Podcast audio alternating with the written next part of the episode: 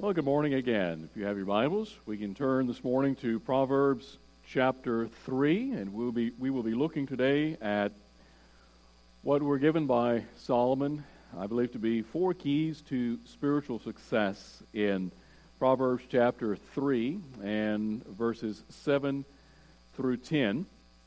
And Solomon, I believe, received a, a the wisdom from God to uh, provide so that God could provide his blessings. And what we're going to hear is, I believe, four steps to abundant living and four rules that I believe if we follow in our life that will lead to daily victory in our lives as we allow God to, to control our lives, as we uh, follow this wisdom that he gives us. So, before we get into uh, this message this morning, so what are these four keys to spiritual success? Well, the first one, I believe, that Solomon gives us is humility, uh, that quality that makes us more like Jesus. Uh, the second is holiness, and that's the character that, uh, that identifies us as followers of Christ, that we're holy as God is holy. And also, maybe a little bit surprising, but health. Uh, the benefits that come from being right with God and then honor. Number four, the gifts that we give back to God, the things we give back to God because we love Him. So let's take a look at these keys. Let's look to Proverbs chapter 3, beginning with verse 7. It says, Do not be wise in your own eyes. Fear the Lord and depart from evil. It will be health to your flesh and strength to your bones. Honor the Lord with your possessions and with the firstfruits of your increase. And with verse number 10 so your barns will be filled with plenty, and your vats will overflow with new wine. Let's pray. Lord, this morning as we come into your word, as we, we look at the wisdom that you provided Solomon, that Solomon is dispensing in these wise sayings, these general sayings that he provides uh, for the way life works. We pray, Lord, that you would help us to understand them. We pray that you would help us to be able to, to use this wisdom and these sayings to understand how better how life works and how you work in this world. So, Father, we thank you for this. We pray in Jesus' name. Amen.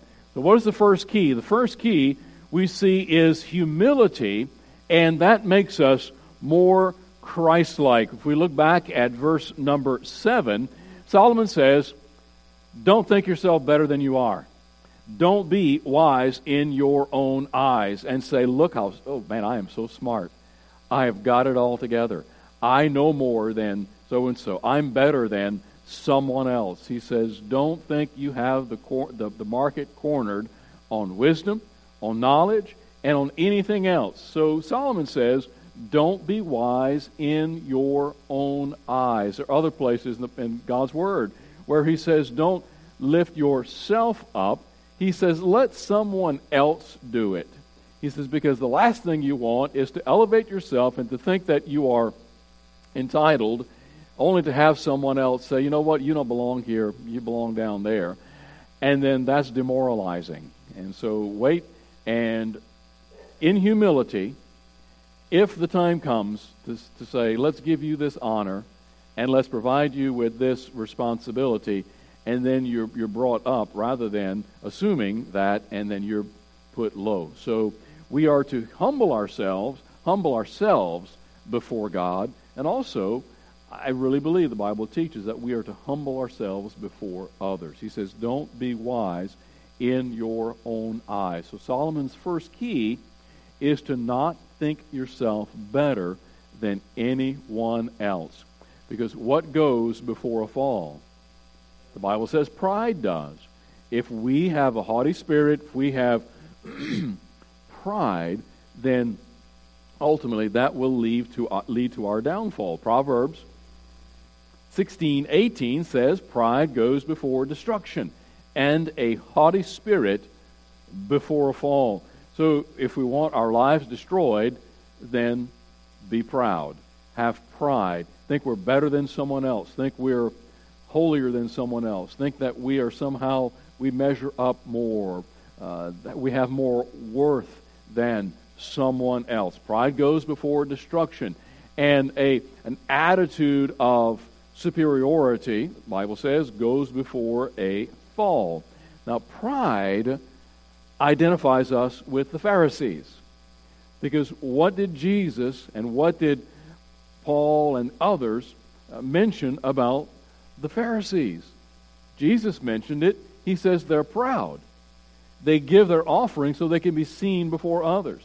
They think that they deserve the best seats at the show. They think they are the ones that deserve all the honor from everyone else. So, in their pride, they were put down by Christ. Literally, he said uh, they were a brood of vipers. They were uh, they were evil inside. So let's not be lumped with the Pharisees, because who wants to be lumped with the Pharisees after all? So he says, don't be proud. Don't think of yourself more highly than someone else. So if we want to have daily, consistent victory, I believe that first key is humility. Humble ourselves. Realize that without God, we, we are nothing. We are even less than nothing.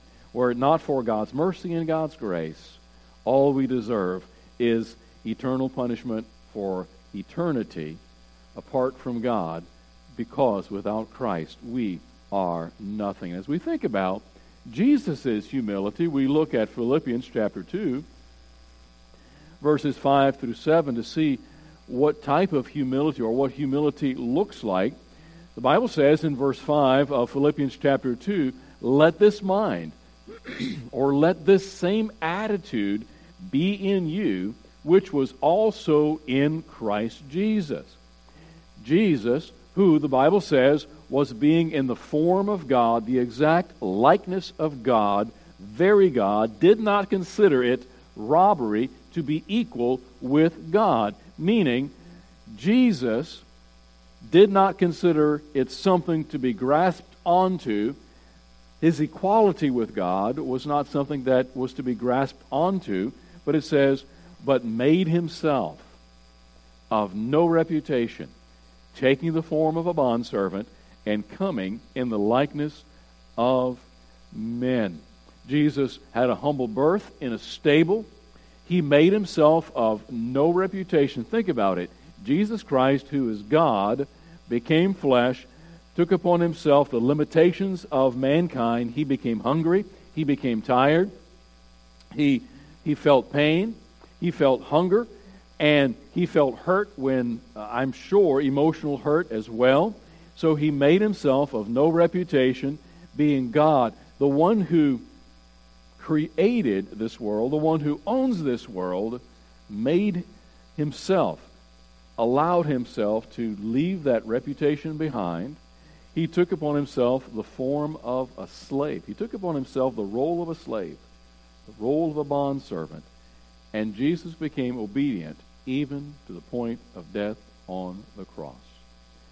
And Jesus, in his humility, did not begin his ministry by trying to rule and reign with authority. How did he begin his ministry? In submission. He goes to John the Baptist. He said, I need to be baptized. And that was a public proclamation. And then what, what, is, what happens when God's, uh, God gives his seal of approval? This is my son, in whom I am well pleased. And so he begins his ministry in a humble fashion. Jesus didn't own property, didn't own a house. He went from place to place. He relied on the hospitality of others to put him up, to feed him. Then he chooses men who were not renowned, who were not the leading scholars of their day, who were not the religious leaders of their day. He took common mankind. He took a thief. Uh, he took um, fishermen who were unlearned and who were smelly and had one of the jobs that were not a uh, not a very uh, probably not a very desired job. It was hard work, and uh, they didn't smell the best. And and this is what he this is who he surrounded himself with. in humility. If we humble ourselves, we become like Christ. So our humility makes us like Christ. Do not be wise in your own eyes. The first key. The second key is holiness, and holiness also identifies us with Christ, identifies us with Him because we are set apart for His use. He says in the second part of verse number 7 Fear the Lord and depart from evil. Fear the Lord and turn away from evil. To fear the Lord is to have reverential trust in Him, to realize who He is, to trust Him, and to, in our humility, realize that Jesus is our Lord, He is our Master, and in doing so, we are for Him and we're not to be serving ourselves. And He says, Depart from evil. This is where repentance and faith begin. To realize who Jesus is, to have that reverential trust, have that reverential awe, recognizing our sins.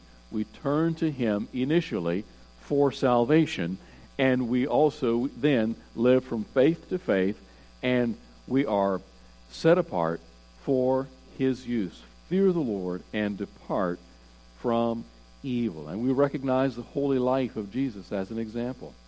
Jesus lived his life for others. Jesus lived his life to serve the Heavenly Father. Jesus lived his life. He gave his life for us, but he also lived his life so that we may have that relationship with him. And so that is the, that is the key. That's the, that's the hallmark of a holy life, being set apart for the Master's use. So he says, Fear him. Trust in Christ as our Savior, we, we receive the power to live victoriously. This morning in Sunday school, we were talking about how is it that we could uh, be wronged, be wronged grievously, and as Paul says, to take it and go on rather than trying to get justice, trying to sue someone in, in, the, the, in the legal system or in the courts. So, how could we take someone defrauding us, hurting us, stealing from us and getting away with it comes from the Holy Spirit inside of us that would give us the power and the victory by providing something for us or do something through us that we could not do ourselves. How do we forgive? How can we forgive like Christ forgives? Is to allow Christ to forgive through us. So, trusting Christ as our Savior, we live that victorious life. Now, how do we stay away from evil? Uh, I believe that what God does is He, temptation is limited to what we can overcome through Christ. Let's take a look at 1 Corinthians 10 13. No temptation has overtaken you except such as is common to man. But God is faithful, who will not allow you to be tempted beyond what you are able, but with the temptation will also make the way of escape that you may be able to bear it.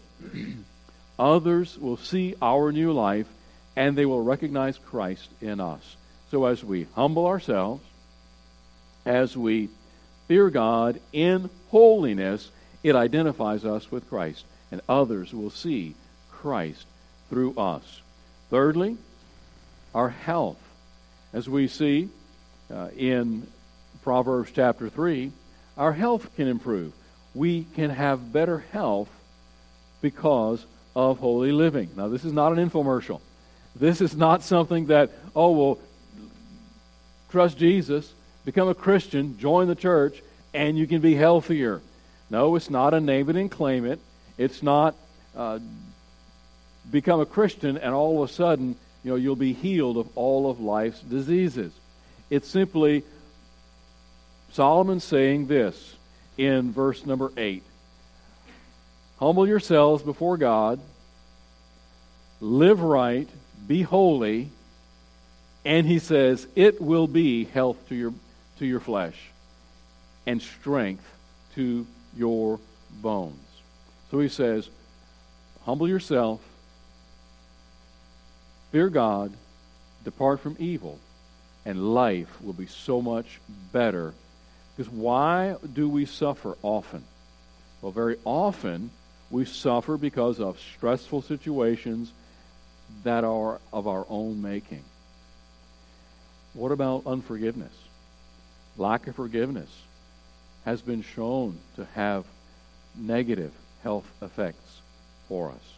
So if we are able to follow Christ, if we are able to humble ourselves, be set apart for Him, allow Him to ru- uh, run our lives, and we won't ruin our lives, then life will be so much better. Have you ever seen someone who has lived a, a sinful life, lived a what we would consider a wicked life, harming their bodies, and they might be 40 years old but look like they're 80.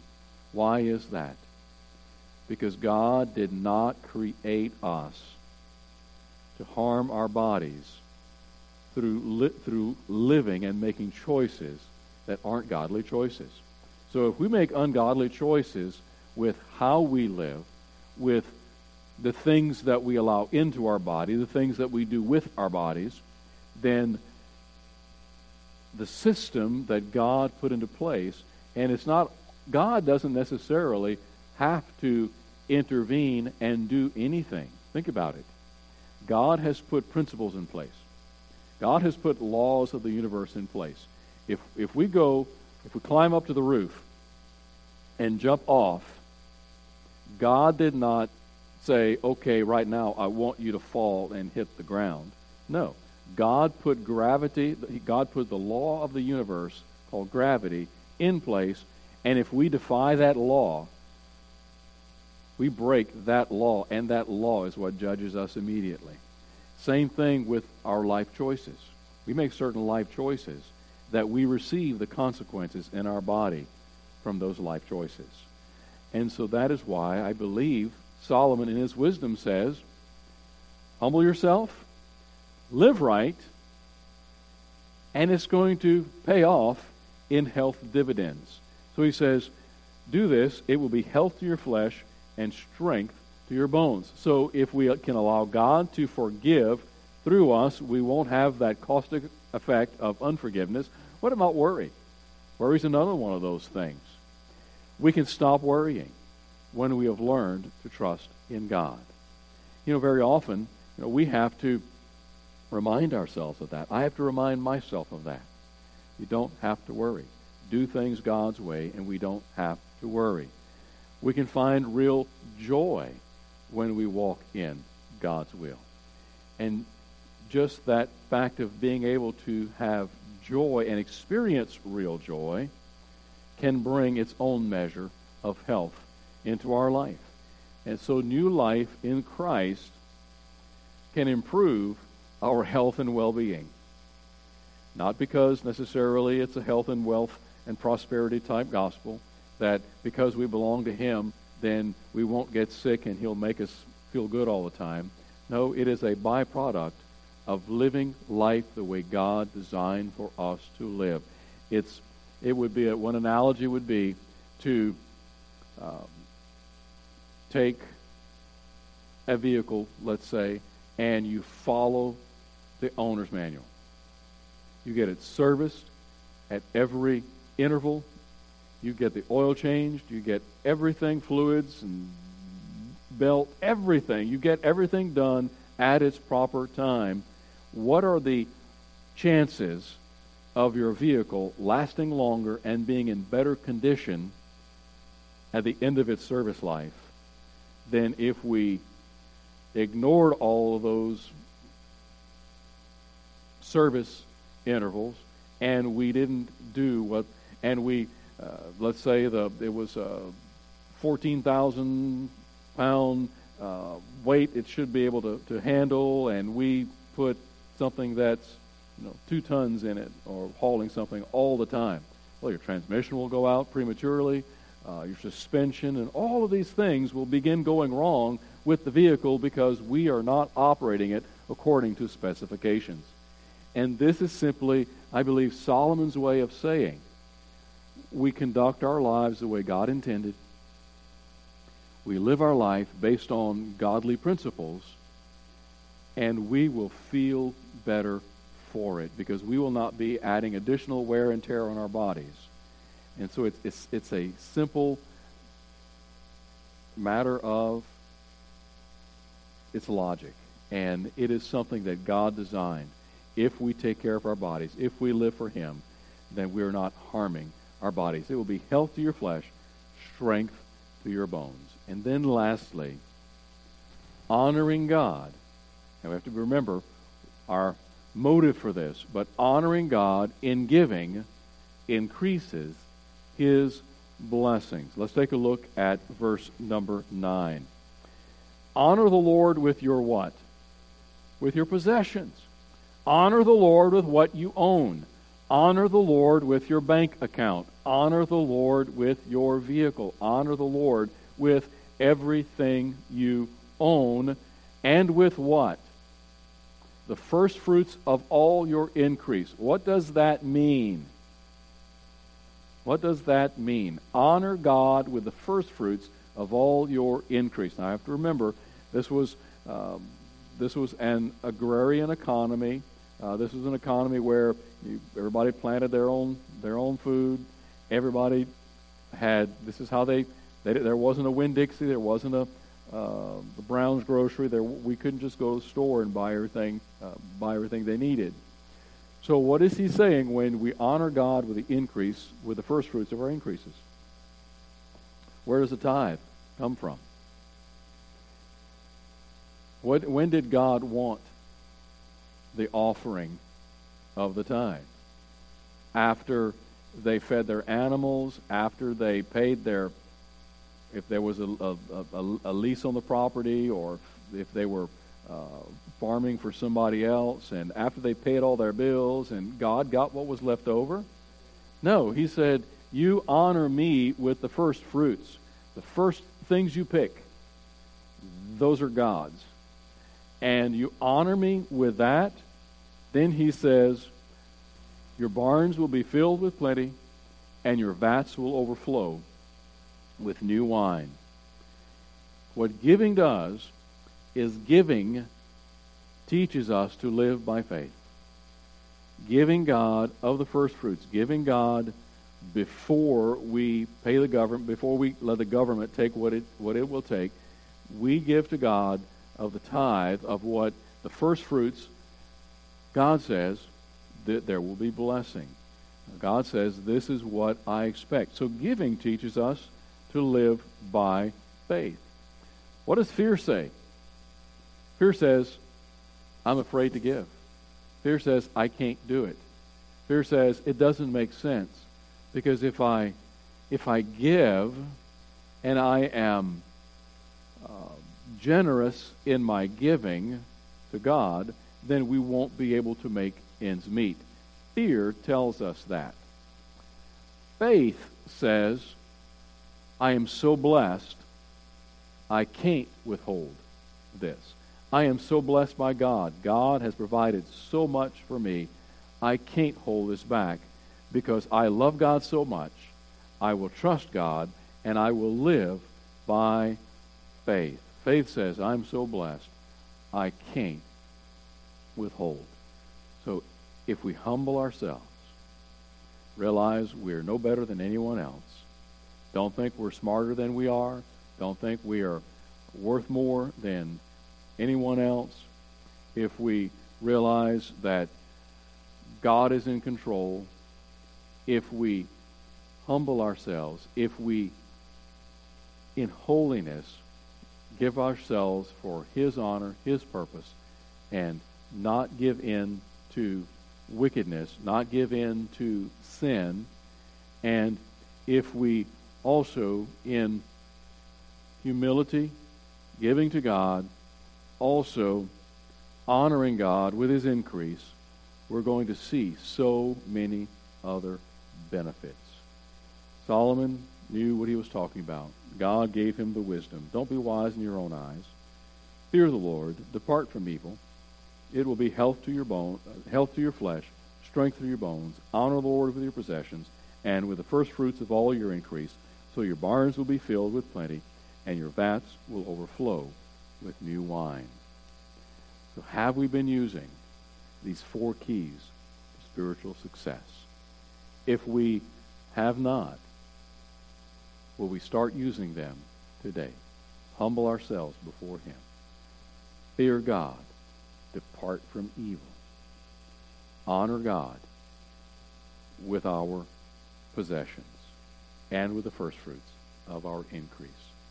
These are four keys that I believe Solomon gave so that we could see that doing things God's way and this works.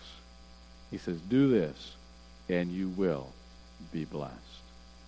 Father, this morning as we've gone into your word and we have, I trust, gleaned from, from the, the wisdom of Solomon, that you would help us to better understand how to live our lives, not thinking ourselves more highly than we ought to think,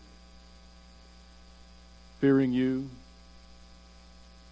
departing from, from evil, allowing you to help us not to give in to the temptation as we trust your Holy Spirit's power through us that you will give us the, the power to forgive. You will give us the power not to worry.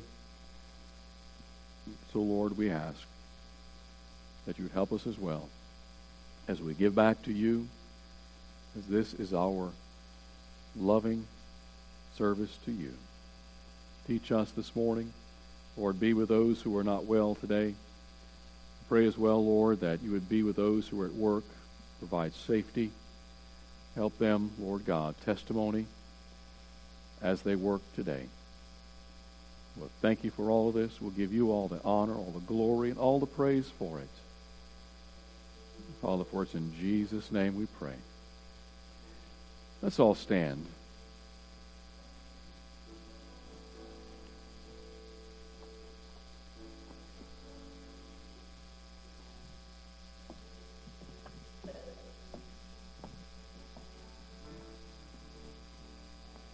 As we look at our